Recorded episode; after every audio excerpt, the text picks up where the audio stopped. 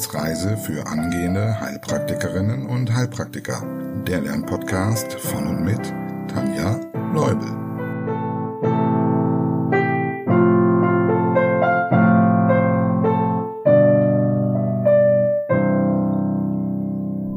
Hallo und herzlich willkommen. Na, wie bekommt deinem Kopf die Hitze? Lernen kann momentan ganz schön anstrengend sein. Zumindest, wenn du die Folge direkt beim Erscheinen hörst. Denn wir befinden uns im heißen Juli 2023. Wie komme ich gerade drauf? Ach so, ja. Mir fällt es gerade auch unheimlich schwer, die Folge vernünftig zu schreiben. Konzentration annähernd null. Du merkst, du bist nicht allein. Und wie heißt es so schön? Geteiltes Leid. Okay, ein paar organisatorische Dinge. Zwei Termine sind jetzt noch geplant für das Thema Atmung und dann kommt die Sommerpause. Danach eine große Wiederholung. Das heißt also für dich im August kannst du schön das Thema Atmung nochmal komplett wiederholen.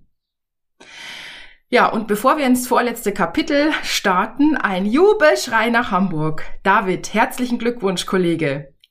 Die Coachings mit dir haben echt Spaß gemacht und ich werde unsere gemeinsame Zeit total vermissen. Aber wir alle freuen uns natürlich total für dich, dass du diese Riesenhürde mit Bravour gemeistert hast. Yeah, yeah, yeah. Ein weiterer Grund zum Feiern ist das Wachstum unserer Community. Neu dazugekommen sind Patricia, Martina, Katharina, Karin, Simone, Doris, Gabriele, Tatjana, Malina und Susanne. Herzlich willkommen in unserer Wissensreise-Community. Vielen Dank für eure Unterstützung. Ich freue mich schon darauf, die ein oder andere, es sind tatsächlich nur weibliche Neulinge zu nennen heute, in einem unserer Treffen oder im Coaching kennenzulernen. Möchtest auch du, dass die Wissensreise weitergeht und du noch viele neue Folgen bekommst? Dann schau doch mal bei Steady vorbei. Vielleicht findest du ein passendes Paket für dich. Und falls du nur über Neuigkeiten informiert werden möchtest, dann kannst du dich dort auch einfach kostenlos für den Newsletter eintragen.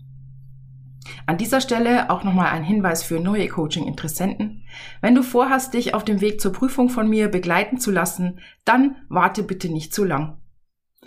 Ich habe es in den anderen Folgen schon gesagt, du profitierst davon, wenn du so früh wie möglich mit dem Training anfängst und dann lieber größere Abstände am Anfang machst, aber eben schon die Tipps berücksichtigen kannst. Ein Termin für ein kostenloses Kennenlerngespräch kannst du gerne auf der Homepage buchen. Und falls du die noch nicht kennst, dann hier einmal zum Mitschreiben www.tanjas-naturheilkunde.com. Momentan ist es relativ voll, aber ab September komme ich eurem Wunsch nach, mehr Termine und auch vormittags mehr anzubieten. Also bleibt dran oder schreibt euch gerne auf die Warteliste. Dann aber bitte auch die Lieblingszeiten mit in die Anmerkung schreiben, so dass ich das dann auch sehen kann. So, jetzt aber beginnen wir mit der Kurzwiederholung. Was ist eine Bronchiektase? Bronchiektasen sind irreversible, sackförmige Erweiterungen der Bronchien. Was sind häufige Ursachen für Bronchiektasen? Mukoviszidose, chronische Lungenentzündungen, obstruktive Lungenerkrankungen wie chronische Bronchitis oder Asthma, Tuberkulose, aber auch Stenosen der Bronchien durch Fremdkörper oder Tumoren. Wie bezeichnet man das Leitsymptom der Bronchiektasen? Genau, maulvolle Expektorationen. Aus welchen Flüssigkeiten besteht dieses Sputum? Es kann klares, schleimiges Sekret sein, aber auch mit Beimengungen von Eiter und Blut. Nenne drei Komplikationen von Bronchiektasen. Ich nenne jetzt einfach mal fünf. Lungenabszesse, Pleuraempyem, rezidivierende Lungenentzündungen, Lungenemphysem und Chor pulmonale. Was hörst du bei der Auskultation? Genau, im Normalfall feuchte, grobblasige Rasselgeräusche durch den Schleim einfach, der in den Bronchien ist. Wie lange dauert die Heilung bei Bronchiektasen? Eine Heilung ist nicht möglich. Die Therapie zielt darauf ab, Symptome zu lindern, Infektionen zu kontrollieren und Komplikationen zu vermeiden. Welche Medikamente sind Bestandteil der Therapie? Antibiotika, wenn es Anzeichen eines Infektes gibt, auch entzündungshemmende Medikamente, schleimlösende Medikamente, also Mykolytika und Bronchodilatatoren zur Erweiterung der Atemwege. Ja, das soll's reichen für heute für die Kurzwiederholung und wir starten mit unserem ersten Thema, nämlich mit den Atelektasen. Was ist eine Atelektase? Es handelt sich um eine Minderbelüftung von Lungengewebe, wodurch sich dann dieser Lungenbereich unvollständig entfaltet. Die Alveolen kollabieren und liegen dann, naja, so wie Wand an Wand aneinander. Das bedeutet, sie können natürlich ihrer Funktion nicht komplett nachkommen und der Gasaustausch findet nicht statt. Was sind die Ursachen dafür? Es gibt verschiedene, die in primär und sekundär eingeteilt werden. Und primär heißt hier, dass die Lunge sich von vornherein nicht entfalten kann, also beim Neugeborenen. Weißt du zufällig, warum es bei Neugeborenen dazu kommen kann? Genau, wenn das Baby zu früh geboren werden muss, genauer gesagt vor der 32. Schwangerschaftswoche, dann hast du vielleicht schon mal gehört, äh, dass man sagt, die Lunge ist noch nicht ausgereift. Was man damit meint, ist aber eigentlich, dass noch nicht genügend Surfactant vorhanden ist. Wofür war der denn nochmal gut? Genau, er verringert die Oberflächenspannung der Alveolen, sodass die Atmung überhaupt erst ermöglicht wird. Muss ein Kind also früher geholt werden, zum Beispiel aufgrund einer Eklampsie, wird es schwierig, auch mit Beatmungsgerät. Und deshalb wird, wenn noch irgendwie möglich, der Mutter Cortison verabreicht. Das kann dazu führen, dass die Pneumozyten schneller reifen und dann hoffentlich mehr Ausbeute an Surfakten vorhanden ist. Sekundäre Atelektasen sind dann dementsprechend erworben. Und hier gibt es verschiedene Arten. Fällt dir denn eine Ursache ein? Sehr gut, der Pneumothorax, genau. Hier kennst du die Patho schon. Durch das Eindringen von Luft in den Pleuraspalt geht die Adhäsion verloren und die Lunge wird auf dieser Seite dann einfach nicht mehr offen gehalten. Aber es gibt noch weitere Möglichkeiten. Zum Beispiel eine Kompression oder eine Minderversorgung kann zu Atelektasen führen. Bei einem Pleuraerguss oder auch einem Zwerchfellhochstand kann es also sein, dass es so stark komprimiert wird, also das Lungengewebe, dass die Lunge einfach diesem Druck nicht mehr standhält. Und Minderversorgung kann zwei Dinge bedeuten, nämlich zum einen, dass kein Blut mehr ankommt also zum Beispiel bei einer Lungenembolie, oder dass kein Sauerstoff mehr ankommt, zum Beispiel durch einen Fremdkörper oder Tumor in den Bronchien. Und beides würde auch zu Atelektasen letztlich führen können. Was sind die Symptome? Die Symptome können von leicht bis schwer variieren und hängen natürlich davon ab, wie groß das Ganze ist, also der betroffene Bereich der Lunge. Zu den häufigen Symptomen gehören Atemnot, und eventuell eine Zyanose, weil wir haben ja gesagt, der Bereich ist dann nicht mehr am Gasaustausch beteiligt, sodass es zum Sauerstoffmangel kommt.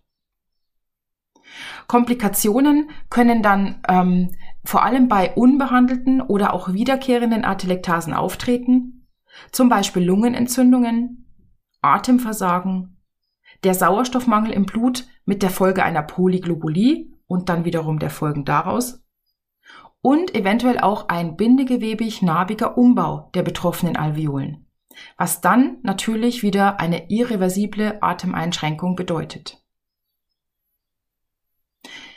Wie stellt man Atelektasen fest?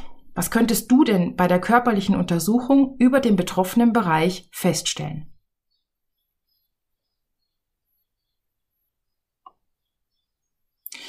Naja, bei der Perkussion wäre der Klopfschall gedämpft weil es fehlt ja Luft. Das heißt also, es ist wie eine kleinere Trommel.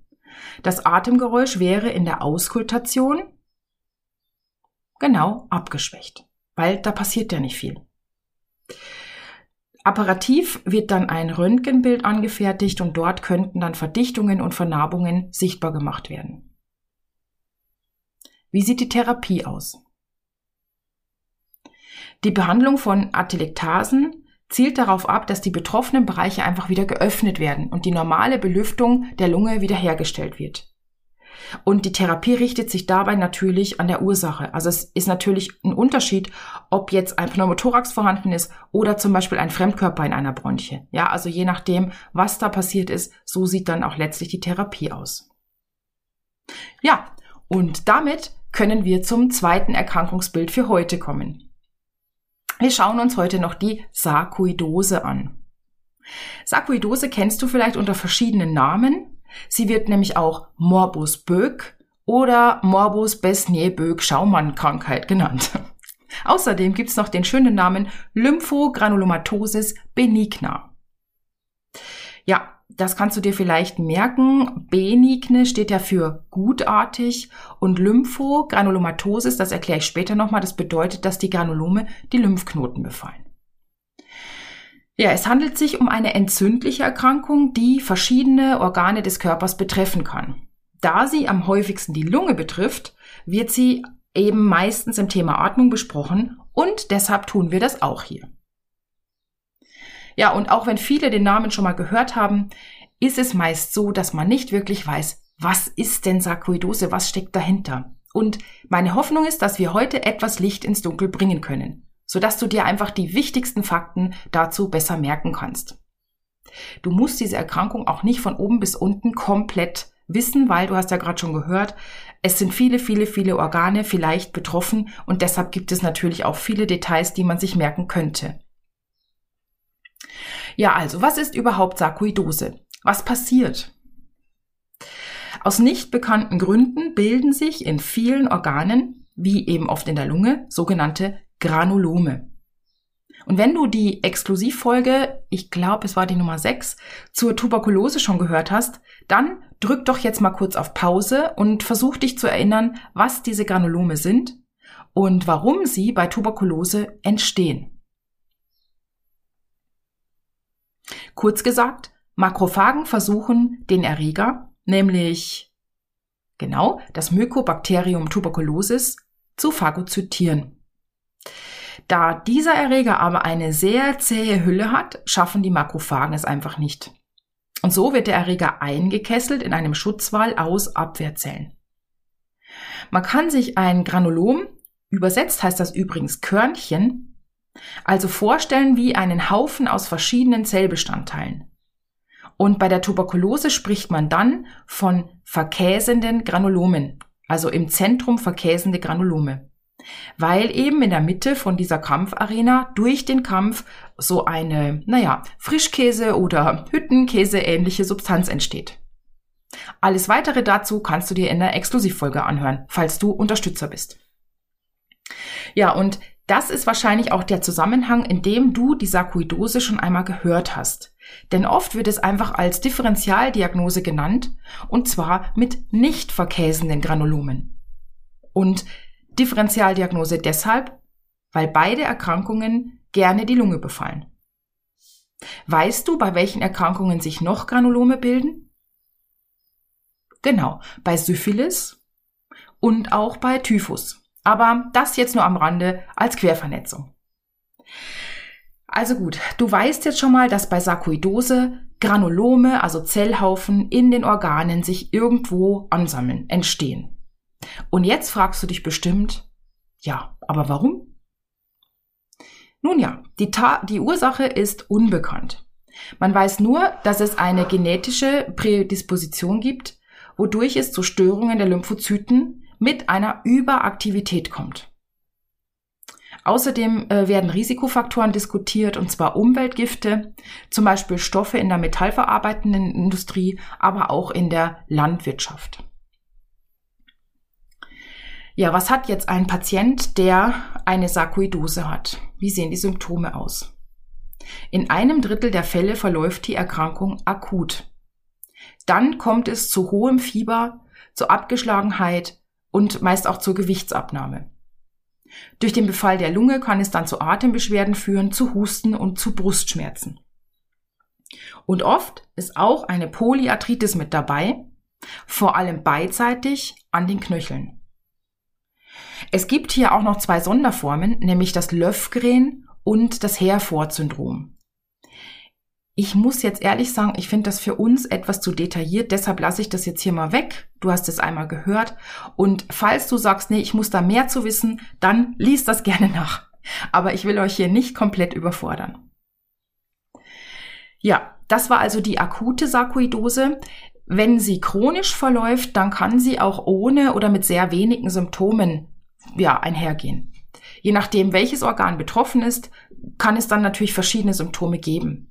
Zum Beispiel bei der Lunge denken wir an Reizhusten. Oder oft sind die Augen befallen, dann kommt es zu Augenentzündungen. Oder auch die Haut, hier kann es auch zu verschiedensten Entzündungen oder Erscheinungen führen, wie zum Beispiel Erythema nodosa.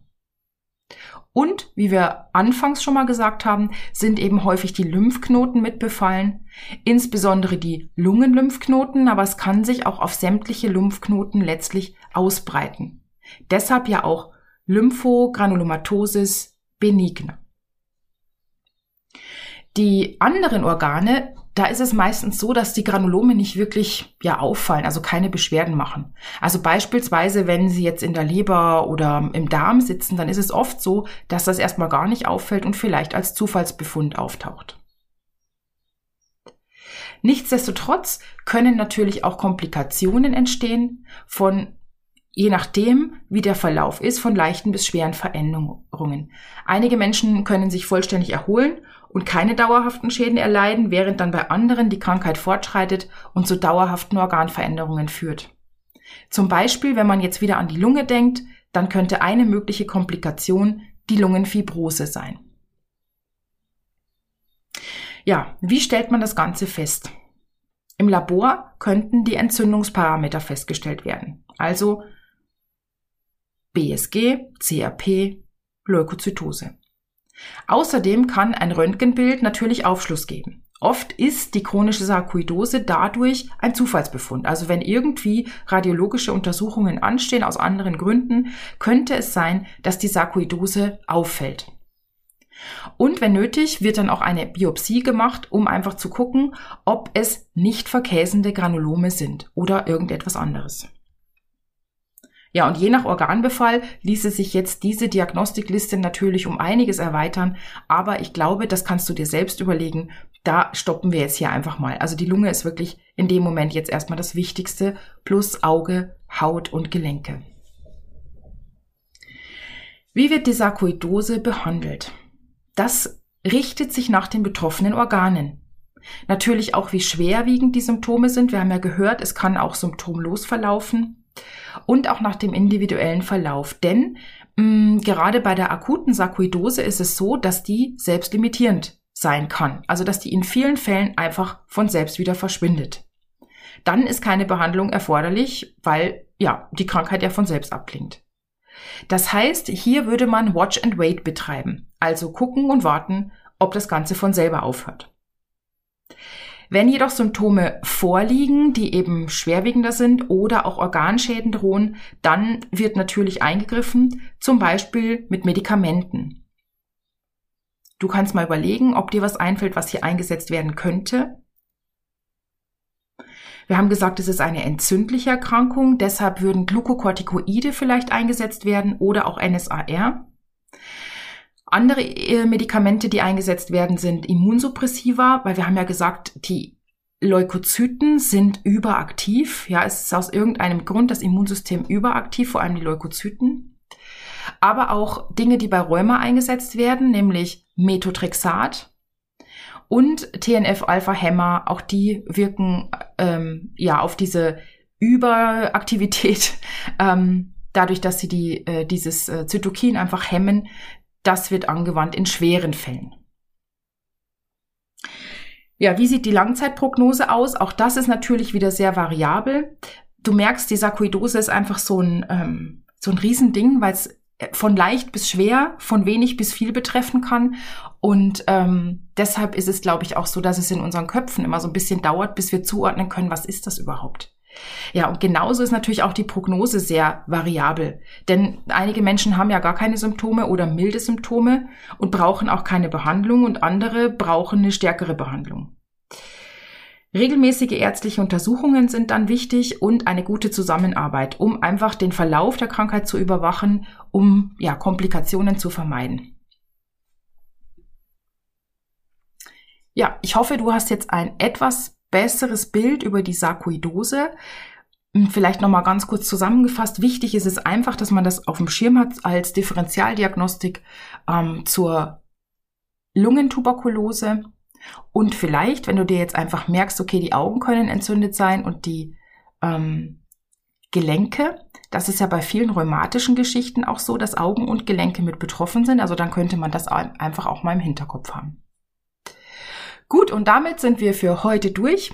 Falls du noch Fragen hast, melde dich gern bei mir. Schreib mir eine E-Mail, einen Kommentar bei YouTube oder auch eine Nachricht auf Instagram. Und wenn du mir dort noch nicht folgst, dann hol es gerne nach. Denn wenn du mir auf Instagram und YouTube folgst, dann unterstützt du mich und die Wissensreise und du gibst noch mehr Menschen die Chance, uns zu finden und gemeinsam mit uns zu lernen. Und falls du die Wissensreise noch ein Stück mehr unterstützen möchtest, dann schau auch gerne auf Steady vorbei. www.steadyhq.com slash Wissensreise. Dort findest du verschiedene Pakete oder auch die Möglichkeit, dich kostenlos für den Newsletter anzumelden. In diesem Sinne, komm gut durch die Hitze, kühl deinen Kopf gut ab und bis zum nächsten Mal. Tschüss!